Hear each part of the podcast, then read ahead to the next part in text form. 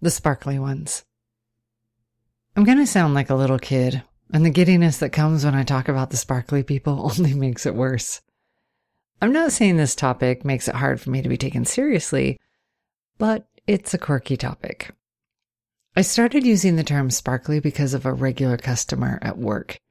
He's a young married dude I shouldn't even be noticing, but I'm not in control of how his insides shine through his face and his eyes. And no, he is not flirting. I don't even know if he knows how much he sparkles. And truth be told, I have no idea if he has a good heart or who he is.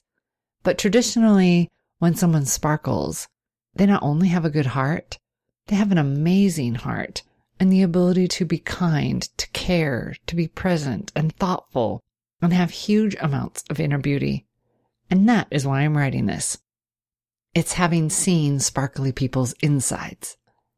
The people I do know well and sparkle, they have beautiful insides oozing out of them.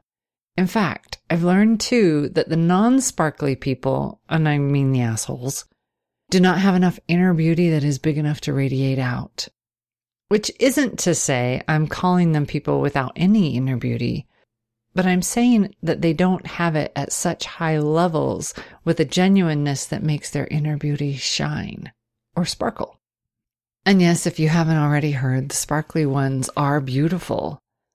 I say it clearly on the gallery page of my Instagram account. It doesn't matter what your outsides look like when your insides are ugly. And you know what this means? Beauty is not an outer thing, it's an inner thing. I just made a connection. In my last post, I talked about the beautiful man and seeing myself as the ugly girl. With that poor self esteem taking me to the severe word ugly. Part of that conclusion is looking like my father, whose outsides match his insides. That fact makes me see my resemblance to him as being ugly. But, and this is what I just realized, the real way to be ugly, the only way, is to not have beautiful insides. And if there is one thing I have learned to this point in my life, it's that my insides are not ugly.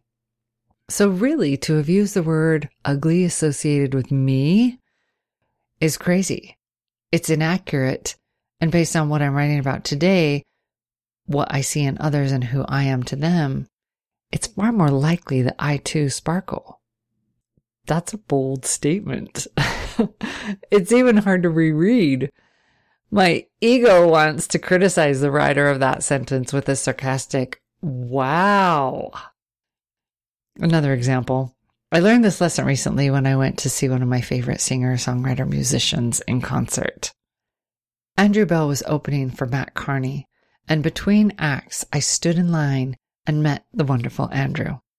First of all, let me admit, I have never seen via his Instagram that Andrew Belle was sparkly. He just seemed like a great dude overall that makes incredible music. But standing in line to be one of the adoring fans, wanting a photo and an autograph, I saw not just sparkly, but humble and beautiful through and through. I was surprised. I didn't know he would be one of the sparkly ones. I felt shock and awe learning that inner beauty is really only seen when you get to stand in front of a person and see who they are. I'm fascinated by this. I finished up looking like a teenage fan with my adoration, and I walked away to find his sparkliness had affected me enough that it fell out of my eyes. When something feels big, it falls out of my eyes. Back to topic. Whether it's a customer, beautiful man, or Andrew Belle, it doesn't matter what your outsides look like because your insides get seen through your eyes. Your choice of words, your intonation, your actions and deeds, even your smile, for God's sake. You show people who you are, and you will be ugly or beautiful. You might even sparkle.